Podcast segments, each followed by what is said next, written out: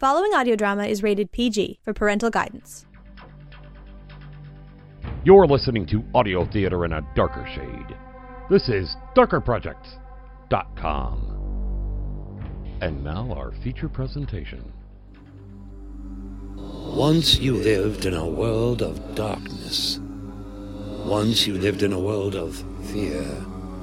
But now, between the realms of the waking and the sleeping worlds, are you, Night Terrors.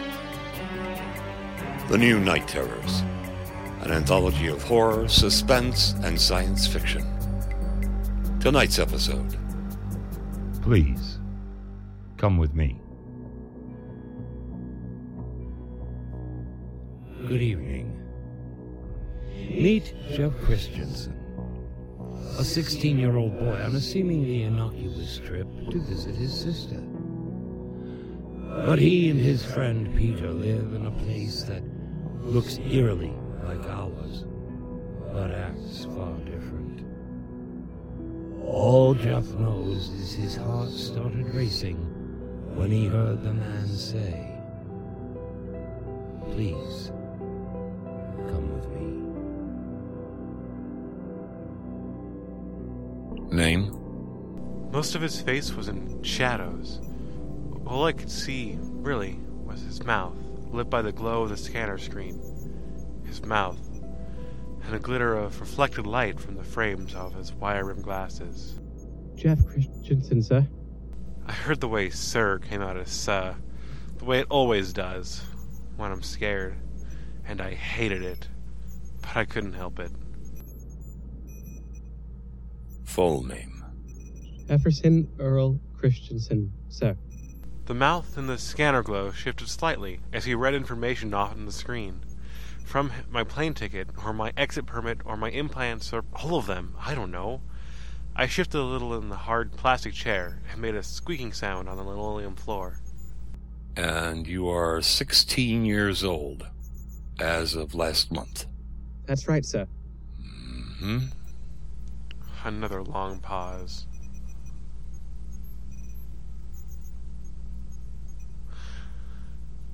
I could see part of his uniform shirt in the light from the airport security scanner screen. Light blue with the state, not the federal, Homeland Security patches. Dark blue tie, perfectly knotted, a slender silver crucifix on each side of his collar. The crucifixes aren't officially part of the uniform, but they all have them. Rebecca, my sister, always told me the smaller the crucifix, the more dangerous they are. Especially when it came to state and local homeland security, they're much worse than the federals. It didn't really matter. I didn't think I could possibly be more scared than I already was. Maybe more for Peter than for me. Destination? California, sir. Flying into Los Angeles, LAX. The head looked up at me. I could see the rectangles of the blue lit scanner screen reflected in the lenses of his glasses, blotting out his eyes. It was the first outright lie I'd ever told to Homeland Security. Not about it being a long time since I'd seen my sister, just about us going on to Riverside County. My sister lived in Santa Monica, but she kept an address in Riverside for just this reason, hoping my parents and I could use it to come visit or stay. If they, the Homeland Security, knew we were going to Santa Monica, they'd never let us leave. The mouth in the scanner light sighed. Very, very slightly. Son, you know that California is one of the special status states. To go there, you need an exit permit from our state government. Yes, sir. If, if you look right there. Blue rectangles in his glasses, again, as he looked at me. Please, don't interrupt me, son. He said it mildly, but something in the way he said it made me feel like I'd been slapped. Sir? A long pause, while those glasses looked at me. I can see that you have an exit permit, right here. But it's my duty, son, my assigned duty, to make sure you were given this exit permit for the proper reasons, especially given your age. The state government has given me the final say on approval of your exit permit. And that means I need to be satisfied that your visit isn't going to bring any harm to you or your friend or any other resident of this state. I understand, sir. Remember, son, travel outside of this state is a privilege, not a right. Yes, sir. I could feel two cold trickles of sweat dripping down from my sides, from my armpits. It hadn't always been like this, according to my sister and my parents. Back before I was born, anybody could travel anywhere in the United States. No travel passes, no exit permits. They just went. There weren't even border crosses. Hard to believe, I know. But then Congress passed the Constitution Restoration Act, which finally stopped the runaway Supreme Court from making new laws.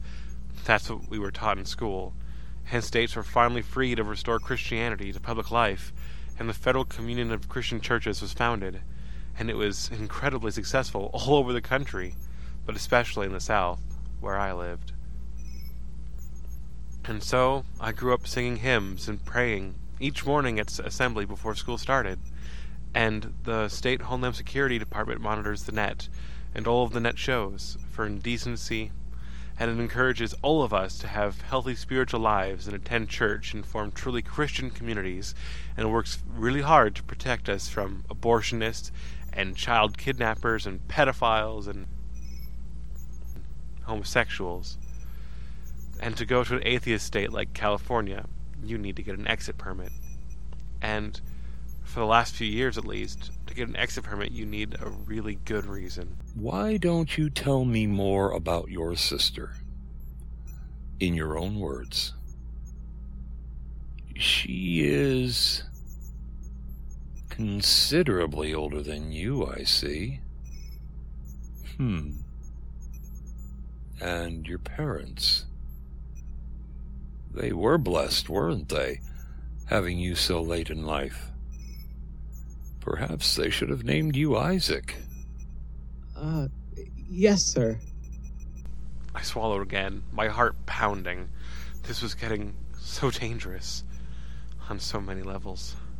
My sister. Rebecca. Perhaps Isaac wouldn't have been so appropriate for you after all. Y- yes, sir. No, sir. Um, Rebecca, sir. She's 12 years older than I am. And, well, she sort of helped raise me, I guess. My mother had to work. I'm sorry to hear that. Sir? That your mother felt she had to work.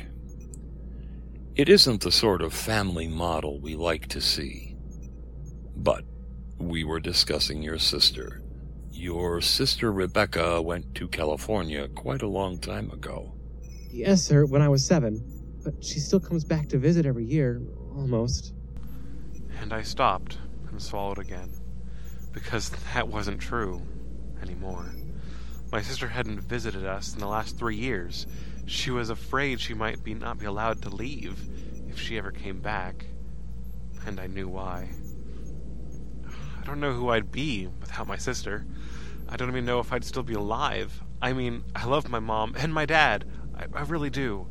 But they both work really long hours to feed me, support me. I, I know I'm not complaining, but Rebecca was always, well, there for me. To talk to me, hug me, care for me. I miss her so much.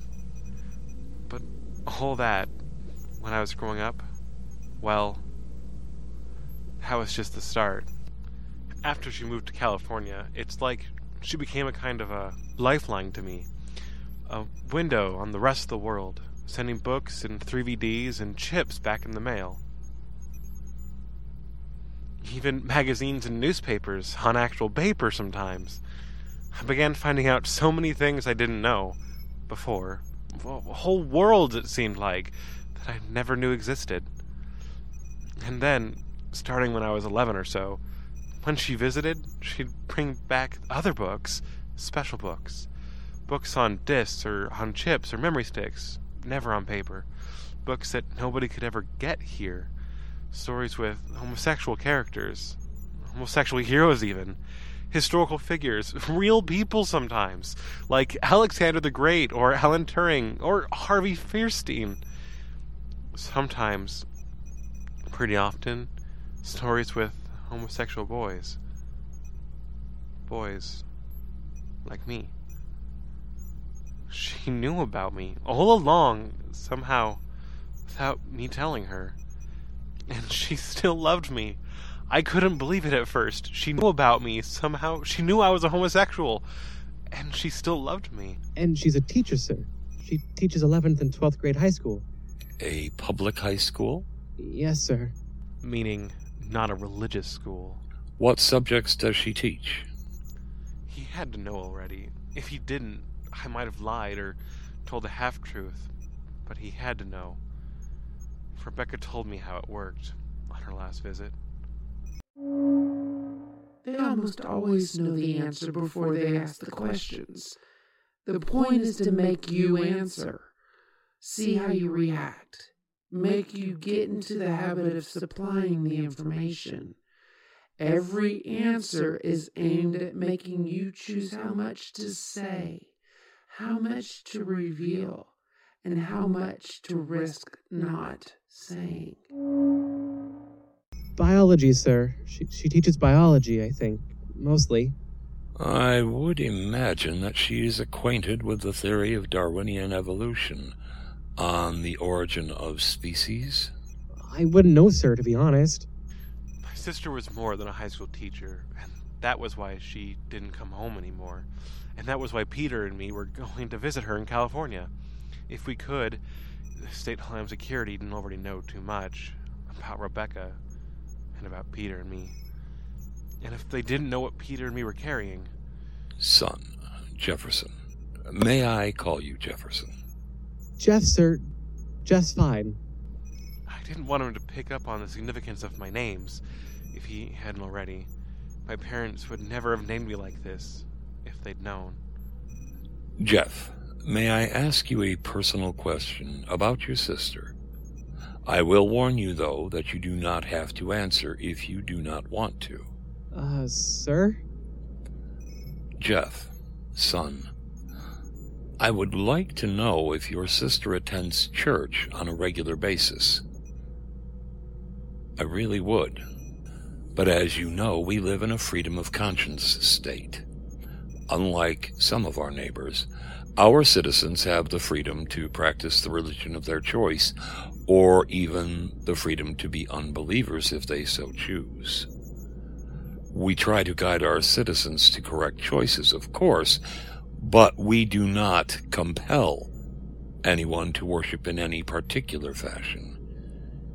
And that is why, under our laws and traditions, I can't force you to answer this question.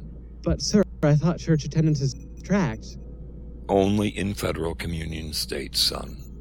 And California is not an FCCC state. Like everybody else in my state, I had two FRID chips implanted in my left hip bone, the iliac bone, one for the state and one for the FCCC. The church, we call it. Although it's really an organization of different churches, the state chips hold our permanent records, identity, home address, genome, blood type, school performance, security rating, everything. And they're updated automatically at school and always available to scanners. And the church chips, they they record our denomination and our parish and pastor and whether we're confirmed or not, and they're updated each time we attend services. The old joke is if your hip hurts in the cold weather, it's God trying to send you a message. Since most of popular net shows are all about our implants, how children who get lost can be found through RFID tower tracking, how accident victims and comas are reunited with families, that sort of thing. But there's a scarier show, which is supposed to be for adults only, and it's on later at night. I've seen it. My parents are really good about things like that. It shows what happened when people, mostly criminals, try to get their implants removed. Because with what's in their permanent records, they can't leave the state, and they can't get jobs or marry or anything. Only it's illegal to remove your chip, so the operations are immature ones. And they can get botched, and the results aren't pretty. The worst ones are where people try to operate on themselves, sometimes under local anesthetics, sometimes not. I saw one episode like that once. It gave me nightmares. A lot of homosexuals try it after they're arrested, and the information goes into their implants. The episode I saw, the one that gave me nightmares, was about a homosexual who tried to cut out his own implants. I I don't really know, sir, about my sister going to church. I mean, but Another choice. How much to say, how much to risk, how much did he already know? I do think she's been to Catholic church in California a couple of times. I think maybe. I glanced up, quickly, at the mouth in the blue light, then I looked away fast.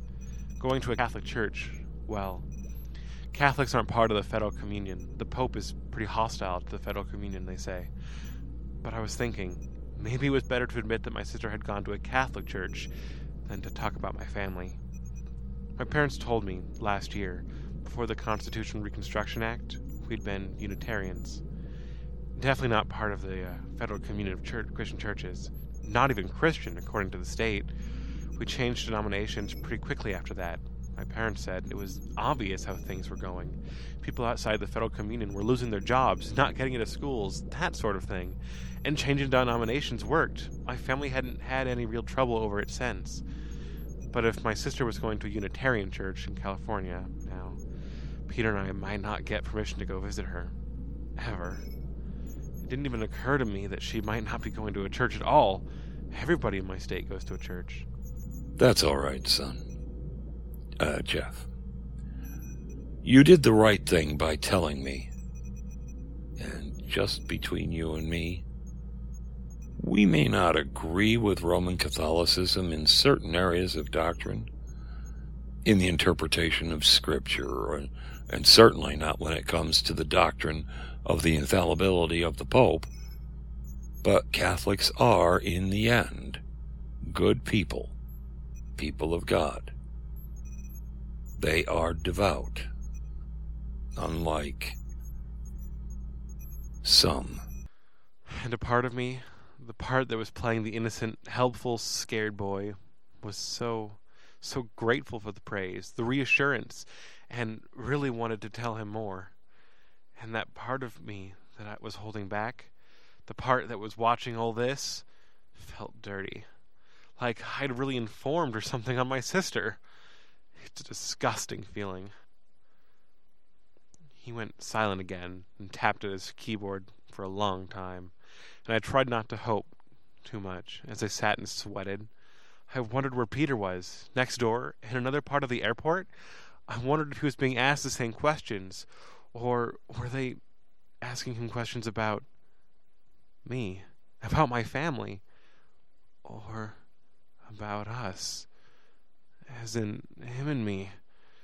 We tried to be so careful, so careful. It took more than a year from the time we sort of got to be friends in ninth grade until the first time we kissed. And by that time, I already knew I loved him and that he, well, I knew that he loved me too. We made it pretty obvious to each other, even though we never dared say anything out loud before, never dared to touch each other before. That first kiss changed everything. He was sleeping over at my house on a Saturday night, him in my bed, me in my sleeping bag as usual, and the lights were off, and there was this really charged, intense feeling of something about to happen in the air, and I heard him slide out of bed and move closer. And I felt the heat of him close by me, and then I felt it. His lips on mine, so impossibly warm, so soft. We didn't even. We didn't even do anything that night, sexually, I mean. We just held each other and kissed. Over and over, and whispered and hugged. We did the other stuff later, the sexual things, the wonderful, loving, incredible sexual things, but not very often. Only when he was sleeping over with me, and only late after my parents were already in bed. It was so dangerous. I thought we were safe, though. I really thought we were safe, only doing it at my house, until that one day. My mom was at the stove cooking, not looking at me. Jeff, darling, I just want you to know, when you and Peter are in the room together, your father and I won't come in without knocking first. And we'll wait for your permission before opening the door. All right, dear. Um, uh, But this is important, dear. You have to promise me, Jeff, that you'll both be careful. Please, please be very careful outside of this house. Even hugging or putting your arms around each other's shoulders is dangerous, more than you know. Even just the suspicion. Will you promise me to be very, very careful? And to make Peter be careful? I, I promise. And then she was hugging me, and I was hugging her back, really tight, and I managed to whisper Thank you. into her ear. And then we were both crying a little. So, son, do you have any idea why we took you aside like this today? Uh, I- I thought it was because our tickets going to California. We would have questioned you about your destination, of course, eventually. But that isn't why we stopped you. And it isn't why you are talking to me right now, rather than somebody else in my organization. Somebody somewhat lower ranking in my organization. Tell me, do you recognize this? A screen flared up where I didn't know there was a screen before. A big high definition 3VD monitor just off to the one side of his raised workstation. Oh, that, that's uh, that's us. It was us, me and Peter and our families, two hours ago at the airport drop off, where ticketed passengers take the tram for their last 10 miles to get the ter- the terminal. We were all out of the airport shuttle van on the big sidewalk in front of the security checkpoint. I was hugging my mom, and my dad was hugging me from behind, really tight. And off to the side, Peter was getting the same thing from his parents and his older brother. And we were all surrounded by crowds of other people meeting or parting or. But still, I, I knew, I, I remembered. I was crying. It was hard. Really, really hard. And I was watching it all over again from a weird angle, kind of from above. The camera was in the overhang in front of the security doors, I guess. On one side of the screen, numbers in red and purple were constantly flashing and scrolling, updating faster than I could possibly really see. A histogram crawled out the other, on the other side, bars extending and retracting like something alive. Another slight sigh from the shadows. Son, my organization is called Homeland Security because we are tasked with keeping you and everyone else in this state as secure as possible. And of course, we are going to have sensitive areas in our state, such as this airport, under a great deal of surveillance, using the very best methods we have. He moved in the shadows. Some audio came up. Very bad audio. Hard to hear, but I swear I heard my mother's voice as she held me. Jeff, son, have you ever heard of Bayesian networks? Or modified hidden Markov modeling? Or the facial action coding system? I had shaken my head. Well, then, I won't go into detail. And it's not too surprising. It's still a fairly obscure field of research, if I do say so myself. Let's just say, for the sake of simplicity, that a great deal of work has been done in the last decade or so on building AI, artificial intelligence systems, which are very good at recognizing stress and certain discrete human emotions in human subjects, in their voices, in their postures, and especially, and hardest of all, in their facial expressions. He touched a button, and the 3VD froze on a slightly different frame. A still shot showing my face, eyes closed, arms around my dad now. We don't record everyone, of course, and we certainly don't have human operators following up on all the people our systems tag for stress reactions. That would be excessive, particularly at an airport. But when our AI systems find indications of stress which are sufficiently elevated, stress indicators which are truly out of line, those systems do alert humans, and that allows us to, shall we say, zero in on those subjects. He moved, again slightly, and my face enlarged, slightly fuzzier. The numbers off to the side changed again. And this, right here, son, is the face of a person who is undergoing a fairly major stressful event. According to some very, very advanced science, based primarily on those Bayesian networks I mentioned, and to a lesser extent on hidden Markov modeling, according to all that, this is the face of a person who is undergoing very significant emotional distress.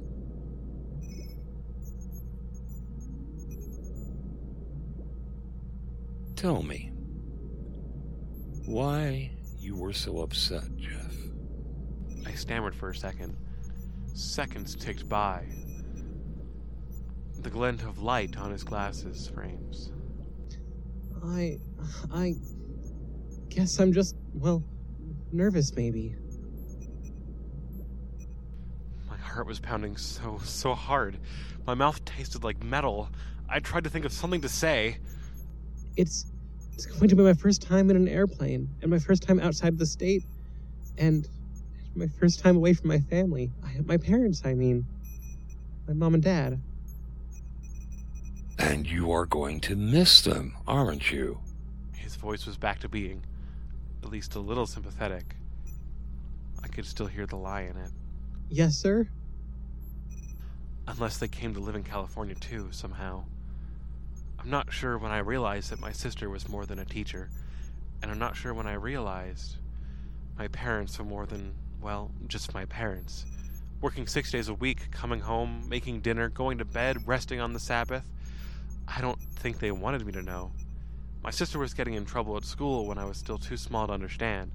She'd come home crying with a note from the principal, and then I'd get to spend all the next day with her rather than go to stay at Miss Friend's house across the street. And I was so happy spending that time with her, but I'd feel so guilty because whatever happened to her made her so sad, mad, and made her cry. Sometimes it was two days. Once it was a whole week. By the time I'd started school, though, she was in college, and she wasn't sent home anymore. But that was about the time we started having more and more guests over for dinner. Seemed like they were always new people, people I'd never met before, and I was really shy around them at first. But they were all so interesting and so nice to me. And then something bad happened. I never did find out what. I remember my parents spending a lot of time talking to each other in the kitchen, really urgently, but never loud enough for me to hear. And it seemed like something was really, really wrong, but nobody would ever say what it was to me. And it made me feel lonely and scared. And not long after that, my sister moved to California to finish school and then go on to teach. Exit permits were easier to get back then. We, well, my parents, I mean, still had people over for dinner, fairly often anyway, but the conversations were never the same. Not the same laughter, not the same kind of talking that I didn't understand. But I loved to try to figure out, feeling the words just wash over me as I sat there and watched and listened. Instead, it was mostly just quiet talk and careful, and then I'd say goodnight and go on up to my room to do homework. And my parents told me over and over again that I was never, ever to mention these guests. Not to Miss Frund, not to anybody. It was family business. And ever since then, I'd known it. That quiet feeling, being afraid, constantly being just a little afraid, just in the background. like a little dull tickle. Me worrying about my parents, worrying that someday I'd come home and one of them would be gone, gone the way my sister left to California. Or worse. Afraid that I'd say something that'd make that happen, something someone would overhear. Afraid for myself. And now, for Peter. Especially for Peter. Those glasses were lifted up again, flashing, as he looked at me from the shadows, not saying anything. For a long time. I swallowed. Rebecca told me once. The best thing to do sometimes is to just stop talking. Don't be afraid of the silence. When you try to keep talking to cover up the silence, you just get yourself into trouble. It went on, second after second after second. The silence. For a long time. All right, son. Uh, Jeff, you are new to travel after all, and this is certainly an exciting experience for you. I guess I'll just have to accept that. But there is one more question to address. Watch this short sequence, please, and tell me what you think about it. He moved in the shadows again, and the scene of the 3PD monitor changed. It was Peter and me past the security gates and the walkway to the airport tram. His, him, blond as could be, standing out in the crowd, me, more brown haired, by his side. As the 3PD started, we were frozen, facing the same way, down the walkway. Then it began running, in slow motion, and Peter turned towards me, and I turned towards him. We'd just left our families behind us. And Peter's face in the screen was so sad, so soft, so full of love. And he reached for my hand, and I reached for his and pulled back. We both pulled back. Just the sort of slip up we'd almost almost made so many times, too many times. But we always caught ourselves. Peter McCarthy, I see. Yes, sir? Hmm. You and he are very good friends indeed, are you not? I see you're on your school debating team together, and you volunteered for youth summer conference together. His congregation, not yours. Hmm.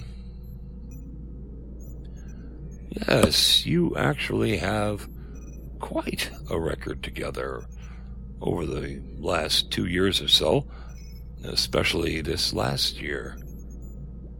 I would think he's a very good friend indeed. I suppose you could even call him your rock. I didn't say anything. I was so, so afraid now, terrified. Now, son, harmless biblical allusions are not always blasphemous. It was my poor attempt at gentle humor. I could just see that he made a motion with one hand, and as he went on reading the screen, a door opened and another Homeland Security uniform came in without saying a word and stood next to the workstation with the scanners. He was wearing a heavy belt with a gun and a stick, and Lord knew what else. Another pause as the new guard stood silently, and the man with the glasses went on reading. Then the glasses came up again. Jeff, I need you to take off all of your clothes and put them on that chair next to you. He looked back down at his screen like it was the most ordinary thing to ask in the world. My stomach clenched down. Uh, sir? Yes? Um, everything? All of your clothes. We need to do a full scan of all of your clothes, and we can't do that while you're wearing them. Go on. I froze for a second, wondering what I could do while the new guard watched me. Then I bent down, and with a feeling like I was going to throw up, I untied the laces of my shoes.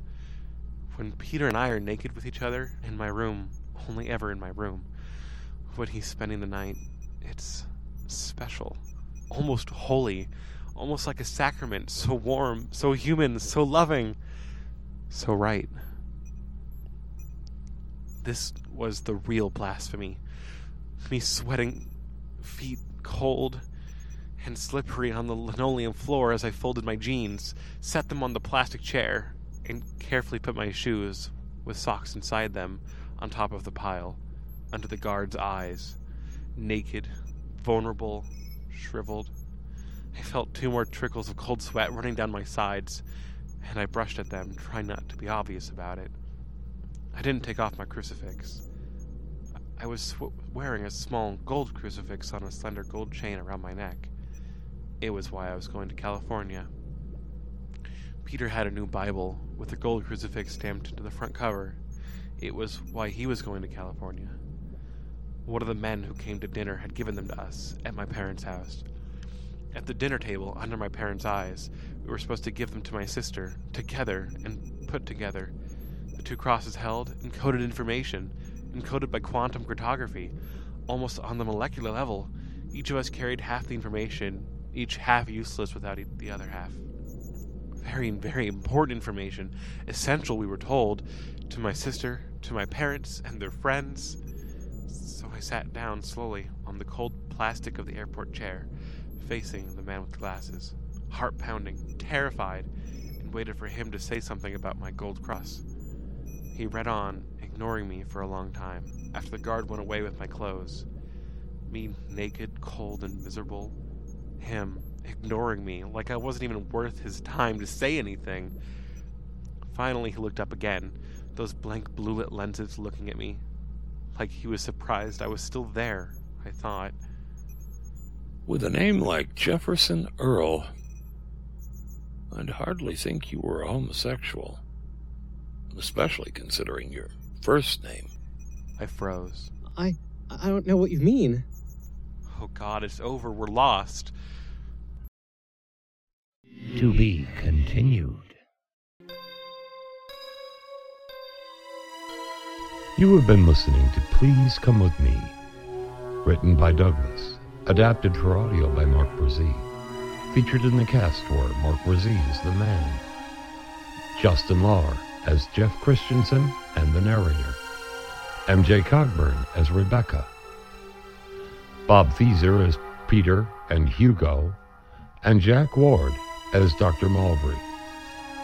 All other roles were played by members of the cast. The story was written by Douglas, adapted for the new Night Terrors by Mark Brzee. Music and sound effects courtesy of soundeffects.co.uk. Post production and series producer was Mark Brzee. The executive producer for Darker Projects is MJ Cogburn.